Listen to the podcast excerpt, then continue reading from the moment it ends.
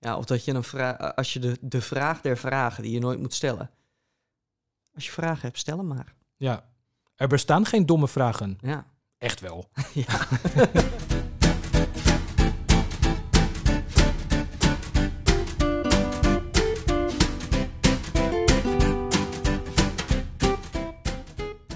Nou, hartstikke leuk dat je luistert. Ja. Uh, want wij zijn al even bezig met uh, kletsen. We zitten al, uh, denk ik, al wel tien minuten. Maar... Ja, precies. We waren vergeten hem aan te zetten, ja. Natuurlijk ook. Stukje eraf knippen. Kan allemaal geen kwaad. Maar uh, welkom bij onze podcast Na de Les. En uh, nou, nog eventjes voor alle nieuwe luisteraars. Ik ben Gert-Jan Reus. En ik ben Piet de Graaf. En uh, samen maken wij uh, dus de podcast Na de Les. En eigenlijk is het bedoeld om de verhalen te vertellen waar wij in de les niet aan toekomen. Want wij willen heel veel vertellen. Ja, precies. Dat is wel een klein beetje het nadeel van een geschiedenisleraar. Hè? Wij horen onszelf heel graag praten. Ja. En wij willen ook alles vertellen wat er vroeger gebeurd is. Ja, ik begreep laatst ook dat, dat uh, uh, mannen dat dan nog een keertje extra hebben. Dat noemen ze mansplaining. Dus, okay. Dus wij als mannen willen nog meer vertellen. En dan zijn we ook nog geschiedenisleraar. D- dus niet omdat we thuis dan weinig te vertellen hebben dat we het maar hier doen? Ja, dat ook. Oké. Okay. Dus ik heb nog dubbel. Jeetje. Ja. Nou, dat valt ook niet meer. Thuis heb ik ook niks te vertellen. Nou, er wordt af en toe wel eens naar mij geluisterd. Ja, ik wil zo... niet mijn vrouw en mijn kinderen zo slecht afspiegelen dat ze... Nee, ik, bij, mij valt het, bij mij gaat alles ook gelukkig nog okay. Goed. Nee, maar wij vinden het wel heel leuk dat jullie uh, wel naar ons luisteren. En uh, vandaag hebben we echt een uh, superleuk onderwerp eigenlijk. Ja, en meteen ook een onderwerp waar we, uh, wat we eigenlijk een soort rubriekje, denk ik, willen gaan maken. Hè, waar we vaker op ja. terug willen komen. Want ja, het beeld van het geschiedenis, of van de geschiedenissen, wordt vaak heel erg uh, geromantiseerd. Van, oh, het leven in de Romeinse tijd, in de klassieke oudheid. Wat was dat mooi geweest. Ik zou echt in die tijd willen leven. Ja, en wij gaan het juist hebben, ja, hoe, hoe verrot het leven ja. eigenlijk was in die tijd. Er is geen enkele tijd leuk. Nee. Er is ja, alleen onze tijd, ondanks alle ellende die we hebben, dat we het milieu om zeep helpen en oorlog en zo. Dat, uh, ondanks dat allemaal is deze tijd veel beter dan wanneer dan ook. Ja, de, het is statistisch gezien ook gewoon de meest vredige tijd ooit. Hè? Ja. Kan je nagaan hoe erg het vroeger allemaal was. Ja, eigenlijk zouden we deze hele tijd dus ook gewoon de Gouden Eeuw moeten noemen. Hè? Want uh, ook veel beter, denk ik, dan in de, in de zeventiende eeuw. Ja, precies. Maar over driehonderd jaar, als er dan uh, na de les drie punt nul is, denk je mm-hmm. dat ze dat dan nog steeds denken? Dat ze dan naar onze tijd kijken. En dat ze denken, ja, dat was echt een goede tijd om in te leven. Dat ze op een andere planeet zitten, omdat de aarde niet meer bestaat. Precies. En, ja, ja, ik denk het wel. nou. nou ja, in ieder geval, wij gaan in ieder geval heel ver terug ja. uh, naar de middeleeuwen. Ja, en de middeleeuwen, dat, dat krijg je gelijk een beeld van hè, kastelen, prinsessen, ja, jonkheren, ridders. Met, met, met lansen te paard. Ja, nou, toen ik op de opleiding zat, werd die droom die werd gelijk in duigen gegooid, doordat mijn docent zei, ja, ridders bestaan niet. En ik, dat is, ja, je hele wereldbeeld stort ja. in elkaar. Ridders, nou, ridders dat is de middeleeuwen. Ja. En die, die docent was aan het uitleggen, ja, die ridders, dat waren eigenlijk ja, ruiters, hè, daar komt het woord ridder vandaan. En ja, die, die waren gewend om oorlog te voeren. En als er geen oorlog was, wat gingen ze dan doen? En dan gingen ze een beetje roven, een beetje ja, dus plunderen. plunderen inderdaad. En daar kwam die, dat hele idee dus vandaan, van ja, we moeten iets bedenken voor ze. Nou weet je, dan gaan we een riddercode bedenken. Oh, van ja. die hele nette regels waar iedereen zich moet houden. Nou, dat is al... de eerste ja, historische mythe die we vandaag kapot hebben gemaakt. Ja, dus ridders bestaan niet. Ridders, die hoffelijke nee. ridders. Ja, ook die, die uh, harnassen, die komen pas uit de ja, vijftienhonderd komen die pas. Ja. Dat is eigenlijk het einde van de middeleeuwen. Die zijn ja. niet eens gebruikt. Daarvoor hebben ze dan van die maliënkolders met van die, van die ringetjes. Ja, precies. Ja. Maar dat is niet natuurlijk zoals we een ridder in, uh, in de cartoons zien. Nee, nee. En um, nou, eigenlijk in, in middeleeuwen is een beetje een vaag begrip, hè? Want ja. dat is duizend jaar lang. Um, dus wij gaan echt even ver terug, dat we naar het jaar uh, uh, zeshonderd, zevenhonderd, uh, uh, misschien tot het jaar duizend of zo gaan denken. Ja, precies. Um, in die periode, en nog heel lang daarna trouwens ook, zijn eigenlijk bijna alle mensen zijn boer. Iedereen ja. leeft op het platteland. Precies, want ja, je, je had een manier nodig om te zorgen voor eten. Hè. Die hele stedelijke samenleving die was een beetje ingestort ook uit de Romeinse tijd. Maar ik heb wel echt een superleuk beeld dan. Ja. Uh, ik ben boer in de middeleeuwen. Ik woon in een klein hutje met mijn met met mijn vrouw en mijn kinderen en een, en een os en uh, varkentjes op een, op een leuk stukje land. En dat moet ik elke dag bewerken, hard werken. Maar dan met hard werken heb ik wel echt gewoon, ben ik zelfvoorzienend en, en regel ik het allemaal zelf. Ja, dat zou je denken. Zou het niet zo zijn dat die landerijtjes in de middeleeuwen hartstikke onveilig waren? He, dus uh, struikrovers zeggen we dan, he, die, die kwamen dan gewoon aan en die, uh, nou, die, die namen jou even flink onder handen. Ja. En als je het overleefde, nou, dan had je geluk. Dus je moet eigenlijk al met boeren bij elkaar zitten om elkaar te beschermen. Ja, precies. En, en is dat stuk grond dan wel van mij? Uh, dat ligt eraan, want jij kon dus met een stel boeren bij elkaar, kon je dan als vrije boer, he, kon je besluiten van nou, mm-hmm. wij, wij helpen elkaar. Maar als je het echt goed wilde regelen, dan ging je ervoor zorgen dat jij bij een heer de bescherming zocht. Ja, ja, en meestal was het stuk land was al van een heer. Hè? Dus, ja. dus meestal was er, had je helemaal niet de mogelijkheden om een eigen stukje land ergens te beginnen. Nee, precies. Want dat stuk land waarvan jij denkt, hier ga ik mijn hutje bouwen, dat is gewoon eigendom van, van de plaatselijke heer. Precies. En dan moet je dus gaan vragen of je daar dan mag beginnen. Ja, en zo'n heer die moet ook geld verdienen. Er moet brood op de plank ja, komen. Ja, precies. En die heer die zegt dan, ja, ja, ja, dat mag wel. Maar uh, een deel van jouw oogst, hè, een deel van wat je allemaal verbouwt, dat moet je aan mij geven. Ja. En uh, dat is hartstikke leuk. Maar stel nou dat ik, ik heb uh, zeven kinderen rondlopen. Ja. Um, en een vrouw. En ik moet zelf ook eten. En als mijn oogst dan niet zo goed is dit jaar...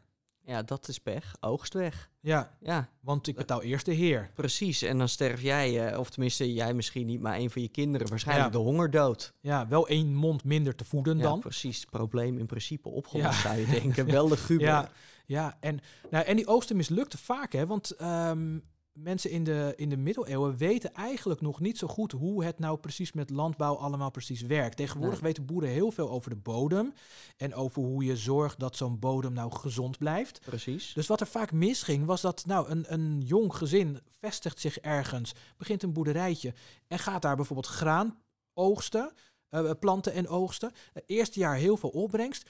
Het tweede jaar wordt het al wat minder. En het derde jaar, als ze weer het hele veld volgooien met graan, wordt de opbrengst eigenlijk nou, misschien nog maar de helft van wat ze daarvoor hadden. Die, die bodem, die raakt gewoon uitgeput. Ja, precies. En daardoor uh, in die vroege middeleeuwen, uiteindelijk verzinnen ze daar wel wat voor.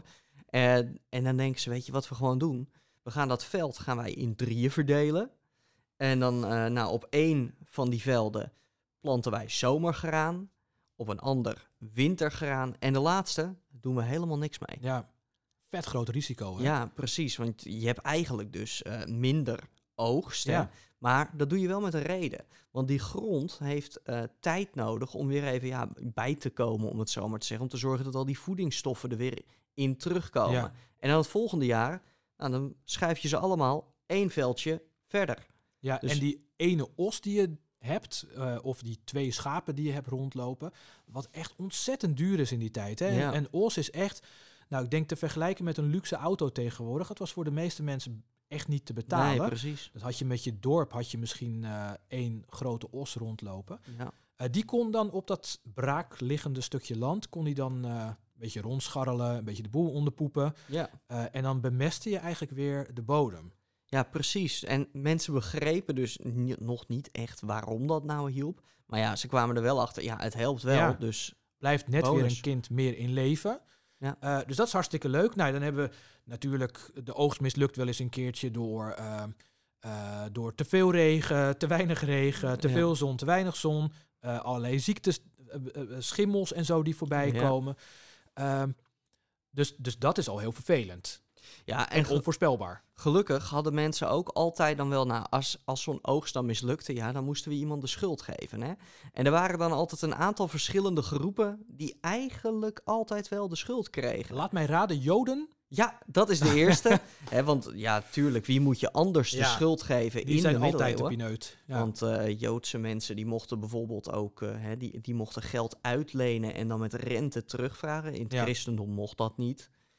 Ja, en Joden zijn natuurlijk altijd al dan omdat uh, Jezus uh, gekruisigd is en, en Uh, volgens sommige christenen was hij dan uh, verraden door de Joden. Ja. Dus Joden zijn altijd verdacht. Ja, wel een beetje raar dat Jezus zelf ook een Jood ja, was natuurlijk. Dat vergeten maar, we even. Ja. Dat uh, maakt het ja, ingewikkeld. De eerste die dus altijd de schuld kregen, dat waren inderdaad de Joden. En de andere, ja, heksen. Ja, heksen? Het, heksen. En dat is een beetje raar, want ja, bij hekserij we hebben gelijk weer zo'n beeld. Hè? Zo, zo'n vrouw met een frat op haar neus ja. en een puntmuts. Maar uh, wij denken ook vaak in de middeleeuwen, ja, mensen die gaan allemaal heksen jagen, heksen verbranden. Elke vrouw die maar een beetje een trucje kon, nou, hup, heks verbranden. Ja, op de weegschaal zetten. Ja. Precies. Maar uh, al vanaf uh, ja, zevenhonderdvijfentachtig wordt er gezegd van, jongens, uh, heksen verbranden, doe dat nou niet, want uh, heksen bestaan niet. Ja. Hekserij bestaat niet. Je moet mensen niet gaan beschuldigen van hekserij, want dan gaan er onschuldige mensen dood. Ja, bizar hè? Maar ja, ja ondanks dat dat dus officieel gezegd wordt, um, vinden die heksenverbrandingen dan nog wel, uh, vinden nog wel een lange tijd plaats. Het gebeurt nog wel op plekken. Ja. Het is net zoals met uh, nou, bepaalde complottheorieën. Sommige complottheorieën bestaan al, al misschien al wel eeuwen. En die ja. gaan er gewoon niet uit. Ondanks dat we tegenwoordig uh, allerlei media hebben, heb je bepaalde complottheorieën die terug blijven komen. Ja. Bepaalde verhalen waarvan mensen altijd zeggen, nou misschien is het wel waar. En dat is met heksen natuurlijk ook zo. Want het is natuurlijk wel gek dat er vrouwen zijn die uh, mensen kunnen genezen. Genezen is iets wat de kerk doet. Ja, dus precies. Als iemand ziek is, dan uh, zijn, er, zijn er mensen van de kerk, monniken, die weten hoe ze jou uh, moeten genezen, hoe ze jou beter moeten maken. Meestal is dat iets met bidden. Ze hebben nogal wat andere trucjes waar we zo op, uh, op kunnen komen. Maar die rare vrouwen, het zijn vaak vrouwen die dan niet getrouwd zijn. Ja, een beetje afgelegen ja, wonen ook. Ja, op zichzelf zijn, dan uh, nou, misschien in het bos wonen. Uh, die veel weten over ja. de geneeskrachtige werking van kruiden. Eigenlijk en een beetje kruidenvrouwtjes. Ja, ja en ja, die vrouwen kunnen dus dingen waar de kerk dan geen greep op heeft. Ja, maar de kerk die zegt dus vanaf zevenhonderdvijfentachtig dus al van, jongens, heksen, ja, dat, dat bestaat niet. Ja. En evengoed, uh, nou, hè, misschien wel het bekendste voorbeeld van iemand die als heks verbrand is, door de Britten overigens, is mm-hmm. uh, Jeanne d'Arc. Ja. De, de vrouw die tijdens, volgens mij was de honderdjarige ja, oorlog... Klopt. Tegen de uh, Fransen. De, de Franse soldaten tegen de Engelsen helpt. Ja, mm. die wordt op een gegeven moment opgepakt. En uh, nou, hoe, welke goede reden heb je om iemand ter dood te veroordelen? Zeggen dat het een heks is. Ja, en eigenlijk, dat is echt te bizar voor woorden. Hè? Er hoeven maar twee mensen te zeggen dat jij een heks bent, om eigenlijk het bewijs rond te hebben. Ja. Uh, en dan zijn er allerlei trucjes om erachter te komen of iemand echt een heks is. Klopt. Um, er zijn allerlei bekende testen die veel leerlingen dan wel kennen. Bijvoorbeeld dan um, uh, van een brug afgooien in het water. Uh, dat je handen bijvoorbeeld aan je, aan je hielen vastgeknoopt ja. zijn. En dan kijken of je dan boven komt. Nou, als je vanzelf boven komt, dan ben je een heks. Ja. Maar als, wat nou als je niet boven komt? Ja, dan ben je geen heks. Maar? Dan ben je dood. Oh, maar dan ga je wel naar de hemel. Dan ga je wel naar de hemel. En, en als je een heks bent, ja, dan kom je zeker weten in de hel. Dus als je dan boven komt, dan grijpen ze je weer en dan zetten ze je op de brandstapel. Oké. Okay. Dus Had, hadden ze nog meer van dat soort trucjes? Nee, je hebt natuurlijk de weegschaal die ze konden gebruiken. Zij waren van mening dat, dat heksen moeten wel heel licht zijn. Um, dat zijn halve duivels. Dus, dus ja. hele lichte vrouwen. Stel dat je nou uh, uh, dat er hongersnood is geweest of, of ziekte is geweest. Of sommige vrouwen hebben gewoon aanleg om, om heel licht te blijven. Uh, die waren altijd op, in de gevarenzone. Ja, en ja, dan werd je veroordeeld tot heks ja. en verbrand. Ja, ja en uh, nou, dat moet echt gruwelijk zijn om op die manier te sterven. Ja. Nou, en we hadden het net al een beetje ook over, uh, nou hè, je ging naar een heks dan om genezen te worden, maar ook in de middeleeuwen, mensen die hadden geen idee hoe het kan dat mensen ziek werden. Nee. Hè, want al die kennis van de Romeinen, nou, die werd grotendeels genegeerd, maar er was wel één idee en dat had uh, een Romein Galenus, die had dat bedacht. Die zei van, ja, weet je, je lichaam dat uh, blijft in balans doordat jij vier lichaamssappen hebt. Ja. Je hebt zwartgal, roodgal, geelgal en witgal. En ja, als één van die vier niet in balans is, ja, dan word je ziek. Ja, logisch. Ja, precies. Dat, dat, dat is hartstikke logisch. Ja. En dan dachten ze, weet je wat we doen om iemand dan beter te maken? Dan moeten die sappen toch weer een beetje in evenwicht komen. Dus we gaan iemand aderlaten. Dus iemand die ziek is, heeft van één van die sappen te veel. Ja. Dus moet je dat aftappen. Ja, precies. En dan, wat ze dan deden is letterlijk sneden in je arm een ader open. En dat vingen ze dan met een bakje, vingen ze dat bloed op. En uh, ja, na een poosje maakten ze die ader weer dicht. En dan voelde je je eigenlijk wel prima. Ja, dat is vrij logisch. Want uh, je lichaam had bloedtekort, hè, bloedarmoede. Je lichaam raakte in shock. Ja. Adrenaline giert door je lichaam. Dan voel je je op zich wel even goed. Ja, dus, dus iemand die dus heel erg ziek is, daar ga je dus de aders van opensnijden om hem beter te maken. Ja, precies. Ja, nou, en later kwamen ze er wel achter. Ja, dat, dat aderlaten, dat is toch een beetje onhandig. Weet je wat we doen? We zetten gewoon bloedzuigers op iemands arm. En dat is nog heel lang doorgegaan. Ja, ja, ja, bijzonder. Ja, ik weet tegenwoordig wel dat ze dus bepaalde dingen die in de middeleeuwen gebruikt werden of per ongeluk gingen, dat dat dan weer tegenwoordig wel weer um, in ziekenhuizen af en toe ingezet worden. Bij hele smerige wonden, wonden ja. die echt heel smerig zijn, dat ze dan tegenwoordig ook uh, maden erop zetten. Oh, om, ja. om dat dan uh, schoon te bijten of schoon te ja, maken. Ja, die, die eten het dode vlees ja. dan weg. Ja.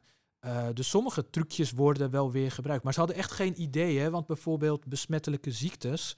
Ja, wat doe je daar nou tegen? Nou, een idee was dus om grote tonnen met teer en met, met pek, die zet je neer en, uh, bij, bij, bij de zieke mensen of bij de, bij de ja. stad zelf en die steek je in de fik. Oké. Okay, want daarmee dan kan je dan die verrotte lucht, die, uh, die zieke lucht, de malaria, malaria, okay. zieke lucht, um, kun je dan verdrijven. Ja, want dat ruikt dan zo lekker ook natuurlijk ja. teer wat je in de brand zet. Ah, dan ga je echt volgens mij... Ga je echt spontaan... Nou, voor mij trek je dat helemaal niet. Nee. Als je dat moet inademen de hele tijd. Nee, dat, dat is minder dan prettig, denk ik. Maar goed, dit zijn dan echt hele heftige ziektes. Hè? Want dan ja. heb je het bijvoorbeeld over, um, over de pest bijvoorbeeld. Die kwam ja. in de middeleeuwen... Is dat meerdere keren dwars door Europa geknald met heel veel doden. Ja, een derde van de Europese bevolking is toen ook gewoon daaraan overleden. Ja, en, maar het gekke is... Dat is dan wel echt een gek feitje... Eigenlijk heeft die pest ervoor gezorgd dat er op het platteland wat meer vrijheid voor boeren kwam. Hey, want er waren raar. best wel veel mensen uh, in het begin van de middeleeuwen die lijfeigenen waren. Dat waren dus eigenlijk een soort slaven. Okay.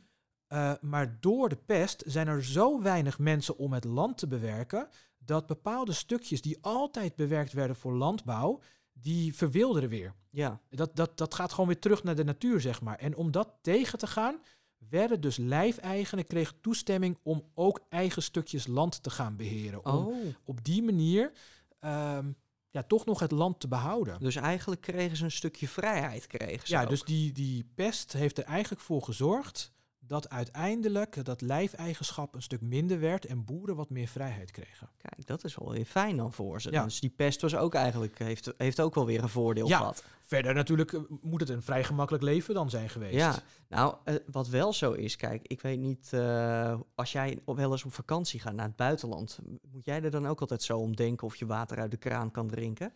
Uh, dat hangt er vanaf naar welk land ik ja. ga. Ja. Maar is, is dat, dat is wel meestal ja. even wennen, denk ik. Ja. Oh, maar hier kan je niet uit de kraan drinken, want je wordt er ziek ja. van. Nou, in de middeleeuwen hoefde je daar geen zorgen om te maken, want je kon beter gewoon geen water gaan drinken. Oh, wat, hoe, hoezo? Nou, omdat water, hè, dat, dat werd niet, uh, niet, niet door het leidingbedrijf werd dat schoongemaakt. Er was geen leidingbedrijf. Nee. Dus als jij water gewoon dronk, ja, of je moest het heel erg verhitten hè, om de bacteriën te doden. Mm-hmm. Nou, dan moest je maar net uh, moest je daar de middelen voor hebben. Want anders ging jij dood door parasieten en bacteriën en bacillen eh, of virussen. Dus, uh, en daar, daar kwam ook weer die kerk. Die had daar wel iets slims op bedacht. Met name de, de België, in België de kerk. Mm. Want uh, ze kwamen er namelijk achter, als je een beetje alcohol bij water doet, ja, dan gaan de bacteriën dood. Nou, wat slim. Ja. En vandaar dus dat er zoveel Belgische bierbrouwerijen zijn. Oh joh. Want die monniken die hadden daar de tijd voor. Want bij bier heb je dus de, de bacterie in het water, heb je dus door de alcohol heb je, heb je gestopt, heb je, ja. heb je doodgemaakt. En dan moeten we dat niet zien als hè, het bier van tegenwoordig van uh, nou, vijf procent. Dat was wel lager in promillage. Hmm. Maar het was nog steeds uh, genoeg om die bacteriën te doden. En ja. Ja, in de middeleeuwen dronken mensen dus ja, meer bier dan... Ja. dus tota- tegenwoordig sociaal acceptabel is. Ja, ja, dus kinderen dus eigenlijk ook. Die ja, krijgen klopt. ook al een kroes met, met, met bier. Dus een beker met, met, met bier. En dan wel veel slapper inderdaad dan wat er tegenwoordig gedronken wordt. Maar dus ja, dat is dan het enige wat, wat echt gedronken kan ja. worden. Um, nou ja, en dan... Want als je dat dus niet doet, dan krijg je dus al die bacteriën weer binnen. En ga je dus dood aan ziektes waar wij nu helemaal niet meer aan dood gaan. Hè? Dus nee, bijvoorbeeld, uh, uh, bijvoorbeeld diarree. Ja, kreeg je, hoe heet dat ook alweer? Uh, dysenterie kreeg ja. je dan. Ja, en dysenterie, uh, ik vind een buikgriepje al vervelend. Maar dysenterie, dat is echt naar. Want uh, ja, je, je bent binnen drie dagen ben je dood. Ja, je poep jezelf eigenlijk gewoon. Uh, ja, je poep, je poep ja. jezelf dood. Ja. Ja, dat is geen uh, fijne dood om te sterven. Um, en, maar dat soort ziektes komen daar dus heel veel, heel veel voor.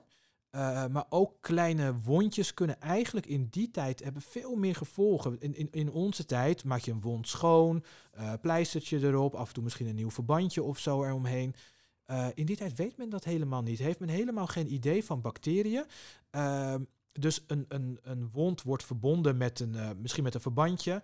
En uh, dat laten we daar gewoon zitten totdat het er op een gegeven moment van afvalt of zo. Ja, of, of tot je en het zelf verschonen bent. Hoeft, hoeft niet. Dat bestaat niet. Precies. Uh, hetzelfde met kleding. In die tijd is kleding hartstikke duur. Dus ja. mensen hebben eigenlijk... Nou, misschien dat ze twee setjes hebben. Eentje voor door de weeks, eentje voor zondag... Voor de kerk, hè? Je... En die draag je ook op uh, huwelijken en op uh, andere jaarfeesten. Oh, multifunctioneel. Ja. Um, maar dat betekent dus eigenlijk dat je gewoon de hele week in dezelfde kleding rondloopt. Wat zal dat ruiken? Ja, want het is niet voor een week. Het is niet dat je hem dan gaat wassen, in de wasmachine doet. En, en nee, je draagt hem nog veel langer. Ja, precies. En um, iets van een, een douche of een bad hebben ze eigenlijk ook niet. Zeker niet met verwarmd water. Dat is eigenlijk alleen maar voor rijke ja, middeleeuwers. Want daar heb je hout voor nodig wat gestookt moet worden. Uh, dat, dat, dat is hartstikke duur. Dus de meeste mensen die uh, gingen af en toe misschien in een meertje... gingen ze daar eventjes in zwemmen om een beetje op te schonen. Ja. Maar dat was maar heel af en toe. Je kleren misschien even daarin uh, in weken en even uitwringen. En dan trek je het weer aan en dan loop je er weer een paar weken in verder. Ja, dus niet echt heel hygiënisch. Nee, zij hadden ook het idee dat als je je vaak wast... dat je dan een soort natuurlijk beschermlaagje van je afwast... Uh, wat je beschermt tegen ziektes. En hoe werkte dat in de praktijk? Nou ja, die kleding zit helemaal vol met viezigheid. En dan ja. moet je je voorstellen, in die tijd hebben ze eigenlijk voornamelijk... Uh, kleding van ruwe materialen, dus ja. bijvoorbeeld van wol. Daar zit heel veel vuil in. En die wol die gaat kriebelen. Gaan mensen aan, aan uh, krabben. Ja. En die krabben dus eigenlijk al die vuiligheid uit die kleding in hun wondjes. Ja, want in die tijd, uh, ja, mensen die eh, uh, om zoveel mogelijk warmte te bewaren, volgens mij uh, sliepen ze dan ook op dezelfde plek waar de dieren dat ja. deden. Dus ja, de mensen zouden ongetwijfeld ook dingen hebben gehad, zoals vlooien, schurft. Ja, ik krijg er nu al jeuk van als ja, ik eraan precies. denk. Ja, jeetje. En uh, even kijken hoor, wat hebben we nou allemaal al voor ellende gehad? Uh, het is dus uh, arm. Armziektes. Ja, je wordt de hele tijd beroofd. Ja, uh, hekserij. Over beroven, als jij dus gaat, gaat reizen, dat hadden we nog niet genoemd. Als jij gaat reizen naar een jaarmarkt bijvoorbeeld, dat als je dus bepaalde spullen niet hebt... dan moet je naar de markt in een plaats in de omgeving. Dat ga je lopend doen, want je hebt geen rijdier. Nee, dat is dat, duur. Dat is veel te duur, dus je gaat lopend daarheen. Ben je een paar dagen onderweg. Ergens in het bos, uh, van, met jouw wandeling... kom je ongetwijfeld mensen tegen die minder hebben dan jij. Die willen dat hebben. Die laten ook niks over van jou. Dus, dus nee. die, alles wordt gejat. Met een beetje geluk blijf je in leven.